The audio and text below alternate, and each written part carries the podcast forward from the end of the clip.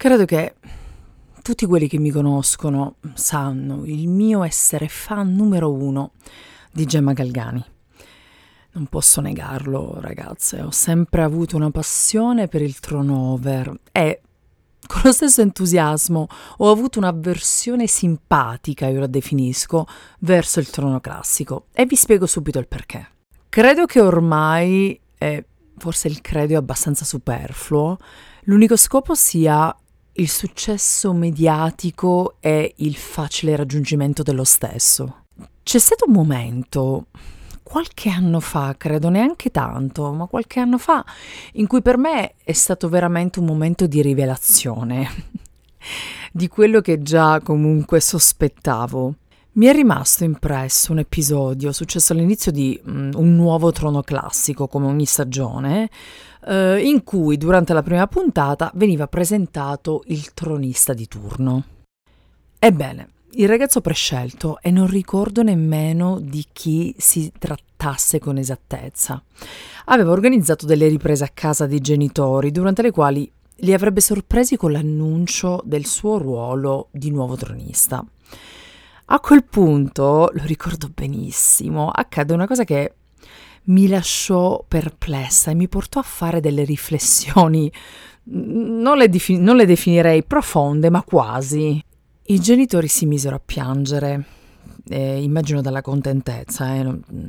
spero che non fosse disperazione, anche se probabilmente qualcuno l'avrebbe preso, spero che qualche genitore l'avrebbe presa in quel modo. A parte gli scherzi, erano veramente contenti e felici e quelle erano proprio lacrime di eh, contentezza. Ecco, questa cosa mi fece capire come l'essere tronista o corteggiatore, certo tronista è proprio il massimo, fosse diventato il coronamento di un sogno per un genitore. Ovviamente eh, non, ma, ma mai, mai, mai e poi mai vorrei fare di tutta l'erba un fascio perché sarebbe veramente deprimente. Ma mi stupì davvero tantissimo la reazione di questi genitori al momento uh, del, della notizia. Mi chiesi che livello abbiamo raggiunto per considerare questo un traguardo.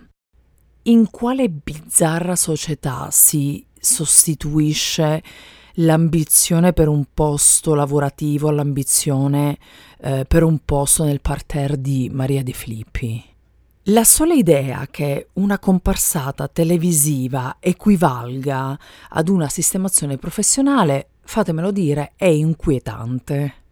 Ma questo non succede solo in Italia, eh? anche in America, ragazzi, ricordiamoci che negli USA abbiamo le mitiche Kardashian che eh, sono un esempio devo dire per fortuna più unico che raro, dato che per il resto sono, sono pochi gli esempi di personaggi senza arte né parte che hanno raggiunto un successo da un reality eh, senza perdere un po' di decoro. Pensiamo ai mitici, simpaticissimi tamarri eh, di Jersey Shore.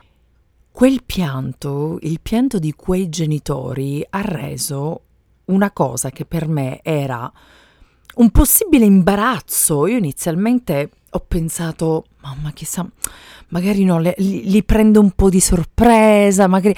E invece era come se quella fosse stata, non so, l'annuncio di una vincita alla lotteria. Da genitore imperfetto, anzi imperfettissimo. Mi auguro tante cose per i miei figli, ma vi assicuro che se dovessero mai diventare eh, tronisti, non farei salti di gioia e molto probabilmente tenterei di farli ragionare mentre eh, starei lì un attimo a, a, a chiedermi dove io e Brian abbiamo sbagliato. E non voglio fare la snob, non lo sono, non lo sono mai stata, anzi eh, sono la prima ad apprezzare un bel trono over e adesso vi spiegherò anche il perché per me c'è una certa um, differenza. Perché mi piace? Ho sempre visto, vedo ancora, una, un pizzico di speranza reale di poter trovare l'amore I giovani sanno ormai come rispondere, cosa dire, quando uscire dallo studio, abbandonare il programma e rientrare dopo due giorni. Um, adoro l'utilizzo che fanno della terza persona quando parlano eh, di loro stessi, no? Tipo, tu, la vera Simona, non la conoscerai mai. Questa è una cosa fantastica, fantastica, si ripete sempre.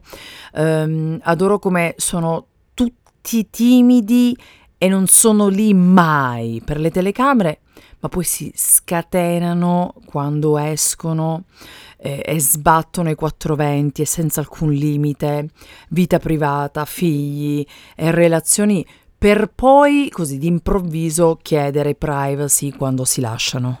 Il mio consiglio, mh, mm, soprattutto io so di avere anche tante ragazze e tanti ragazzi giovani che magari guardano sempre no, con un occhio di interesse uh, ai vari tronisti, corteggiatori, corteggiatrici e troniste.